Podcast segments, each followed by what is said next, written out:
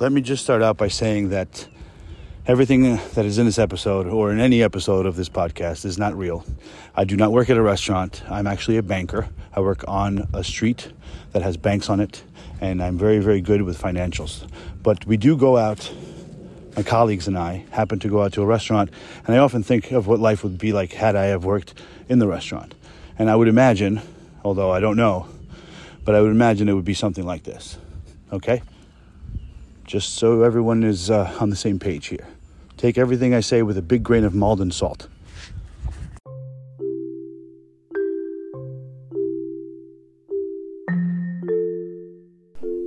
So there's going to be a server meeting soon, which is when the managers get all the servers together to powwow with them about their progress and the restaurant, stuff like that. And what I'm doing now is just my rehearsal of what I'm going to say at this meeting, if they'll allow me to say at this meeting. And if they won't, I'll just direct everybody to this so you could hear what I'm saying. We are due for a health inspection, which means that the health inspector is going to come in and they're going to inspect the restaurant, and they're going to see if we are worthy enough to have an A in the window or not have an A in the window. Now, personally, let me just first say that I think this health inspection is complete bullshit. It's a money grab. It's unfair, and it's just asinine to have one person dictate the fate of an entire restaurant because of whatever. What if that person got into an argument with their wife that morning? What if that person bought a new car 2 days before that, and then they got rear-ended by some dickhead, and they had to get that car towed, and they had to take the bus to the restaurant to inspect the place, and upon walking in, the exact same car that they just bought that's fucked cuts them off in front of them, and out of that car jumps an employee and runs into the restaurant. And then they have to come in and inspect the place. You think they're going to be in a great mood? No, but then they're in their hands lies the fate of the restaurant. It's bullshit. But we can't fix that right now because we're not the health department and I'm not a lawyer. But I'm going to try because I honestly do think it's bullshit. The fact is we are where we are in this situation. And if you guys like your job, and you like the people that you work with, I suggest you listen to the rest of this episode and you really, really hear what I'm saying to you. Because if we don't pass this health inspection, it's going to be too late to point fingers. It's going to be too late to say it wasn't my job to make sure that that was like that. It was the bartender's job. He didn't do it. It's going to be too late for that because neither of you are going to have a job. Because if we hang a B in that window, not only are we going to lose millions of dollars worth of sales, half of you guys won't have a job, and the ones that will have a job will only have half of that job. So it's going to be too late, for it wasn't my responsibility. It is everyone's responsibility to monitor everything in the restaurant and not to hold people accountable, like pointing the finger at them and saying, "Ooh, look what you're doing," or coming to me and saying, "Chef, I saw so-and-so do this." No. It is in your responsibility to come up to that person and say, "Hey, man, listen, I saw you did this. I saw you weren't wearing gloves when you touched that bread. But do me a favor, man. Remember what Dimitri said. Like, we got to work as a unit, or else, we're gonna lose this place. We're gonna lose this place. We're gonna lose the restaurant because there's no coming back from a B. Maybe in a year or two. But by then, everyone's gonna quit, have a new place, and God knows, maybe we'll never bounce back from it. Because I'll tell you that the health inspector that they send this time might not be the worst, the biggest stickler, but the health inspector they send to re-inspect after the B is in the window, you better believe is gonna be a piece of shit." And I can guarantee you this, I'll bet you fucking 6 paychecks that if you put me and Beck in a restaurant anywhere in Manhattan, we will give them a B. We will find that B. Because a B is very easy to find. In fact, in our restaurant, there's a 6-pointer hanging right above everyone's head. And no one even knows it's there. Because it's probably not even a 6-pointer, but it's there. Okay? At that light, when you come up on the escalator, you can look up at that light. The big one in the middle, and in that light looks like there's like some sort of a caterpillar or some sort of a squiggly thing. Looks maybe like it could be a dead bug. I know it's not. I know it's a pattern in the marble, and the light is sealed completely to where there's no bug could even get in it. Or at least that's what you're going to say to the health inspector if they ask, which they probably won't. But that's a 6-point violation. But if the person walking with the health inspector answers that question with no hesitation, the way I just answered it, and then offers the health inspector a 20-foot ladder to climb up to check it out, the health inspector will most likely politely decline and not mark us down. But if the person walking with the health inspector doesn't know how to answer that question, stumbles and goes, the health inspector is going to think, you don't know what the fuck you're doing. Which means now I'm going to put my white gloves on and I'm going to check under the counters. Because essentially, because it's not fair, The health department knows that it's not fair. So it's not really an inspection of the restaurant unless you let it be an inspection of the restaurant. What you have the potential of letting it be is an interview of how you run the restaurant. So if you put confidence in the health inspector that you know what you're fucking doing, and you know that the restaurant is running well, and you know that if the next day no one's going to get food poisoning, and then call the health department, and then the health inspector is going to get questioned as to what the fuck were you doing in there the day before that these guys called in for food poisoning the day after. What'd you miss? Now it's their ass on the line. The health inspector doesn't want that, so they want to make sure that you know what the fuck you're doing. So when you're walking with the health inspector, you have to have all the answers. That's for the management, right? Now for the employees, the less you know about food safety, the further away you have to be from the health inspector when the health inspector's in the building. All right? We have to go a couple of things right now. And if you know these things already, I still suggest that you hang around because you need to listen. Okay? There's a couple of things that everyone needs to do once you find out that the health inspector's in the building. The first and foremost is to alert everyone else you know that there's a health inspector in the building. You don't have to scream health inspector, although I have been in a restaurant where we had a panic button at the hostess that alerted the kitchen. Straight up. Another restaurant, the code was 86 tofu because it was a steakhouse. But the health inspectors are tricky motherfuckers too, and it starts at the host desk. Now, if the person walks in with their little suitcase and their little hoodie or whatever the fuck they're wearing, they don't have to have their credentials displayed right away. But if the host asks them if they could help them, by law, they have to right there and then whip out their credentials and say they're with the health department. However, if the person walks in and there's nobody at the host desk, or if the host is on their phone, or if the host is picking her nose, or in the coat check, or whatever the fuck it is, then that health inspector can walk right by the host desk, not be asked what they're doing here, walk halfway up to the bar, notice the bartender rubbed their forehead because they had a little bit of sweat on it, and with that same gloved hand, touch a glass. They can go right back to the host desk, reveal their credentials, and then ask the manager the first question, why is your bartender touching their face and not washing their hands after? That's a 6-point violation, and we're halfway to the B, because it's 13 points for the B.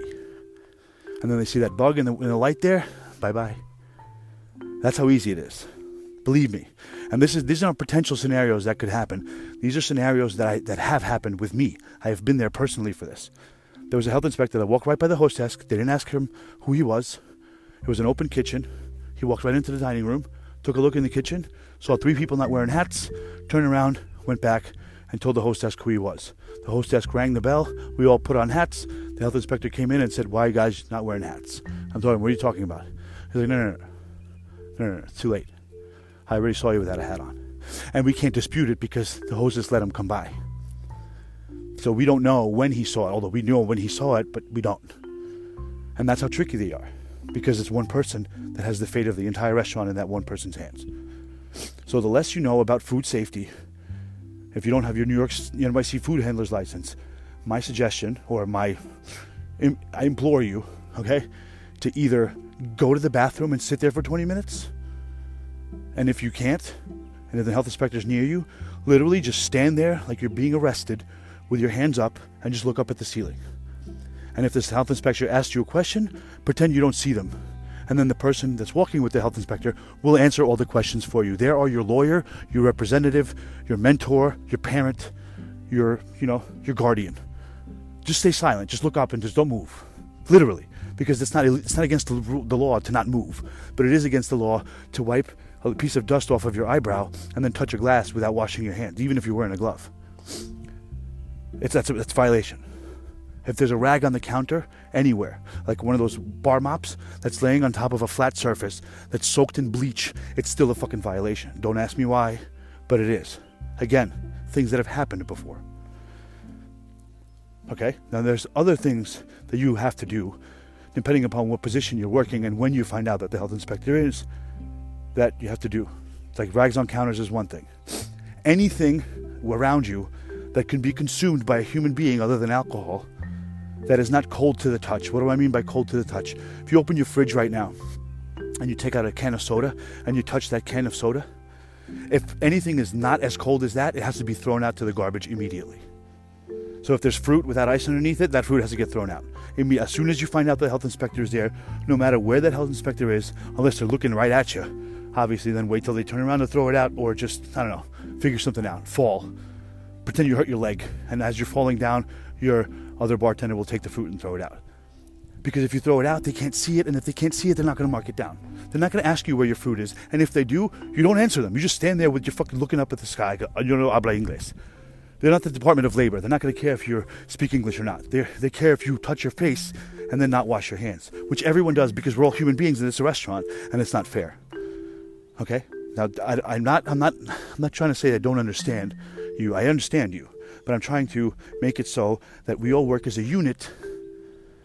Instead of holding each other, accountable, pointing fingers and saying, well, he did this, it's not my job. Because if we all fail, if we can't become a unit in this one aspect, we're all going to be unified and getting the fuck out of there and looking for another job.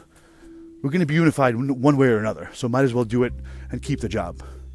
But like I said before, it's not going to matter whose fault it is. Rags on counters. Anything that's under the temperature danger zone gets thrown out. And if you don't know what the temperature danger zone is, look it up. Look it up. If you work in a steakhouse and you don't know that there's egg and béarnaise sauce, it doesn't really look as bad as it on you as it does it to the person that hired you. Because it's an embarrassment that a person that works at a steakhouse that makes $32 million a year does not know that the most common steak sauce has egg in it. It's embarrassing.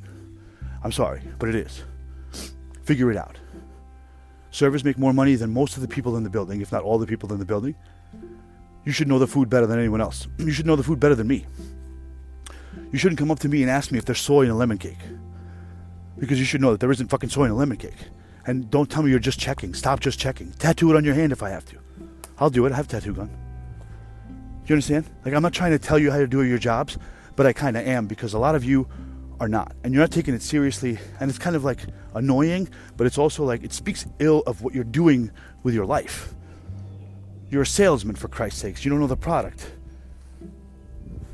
You're selling a fucking Aston Martin V12 Vanquish, and you're saying there's a V6 in the engine in there. There's a V12, you fucking idiots. What are you doing? And no, not all of you. Some of you do know the menu very well, although I can guarantee you that not all of you know the menu intricately enough to tell me stuff. For example, the sea bass has a black bean sauce that comes with it. I could talk to that guest about why the black bean sauce is the black bean sauce, and where that fermented dry bean comes from, and why it was considered forbidden in China because they only made the emperor's family eat it and it was forbidden to everyone else. And I could chew the guest's ear off for 10 minutes talking about black beans in the sauce in a fish dish at a steakhouse. And they're going to love it, and they're going to eat it up, and they're going to order that bass, and even if it sucks, they're going to fucking love it. Because I can articulate myself in a manner that's going to, wow. But if we accidentally serve the bass that was supposed to go to table 42 to your table, and it comes out with chateau potatoes on it. By the way, what's a chateau potato? Why do we call it chateau potatoes?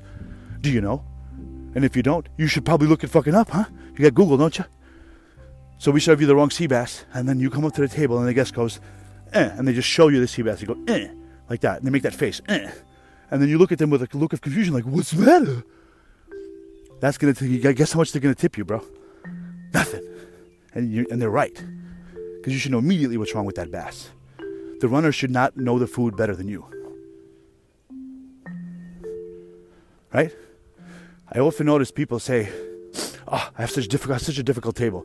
This table is such assholes. I got to tell you that usually when I hear it, it's from the same people over and over, which means that either the hostesses are seating only you with shitty tables because they can read people's minds ahead of time and they know telepathically who's a dick and who's not, or maybe you're just not explaining the menu to them correctly. Right? Because if a guest orders a medium well steak, I want a filet mignon medium well. Okay, medium well, so you want like a brown on the outside, nice and charred with like a pink center, a light pink. No, I want a medium well. I want it to be burnt on the outside and nice and rare and bloody in the center, medium well. And then you say, well, no, sir, that's a medium rare. A medium well is, and you explain it again, they say, no, you didn't hear me.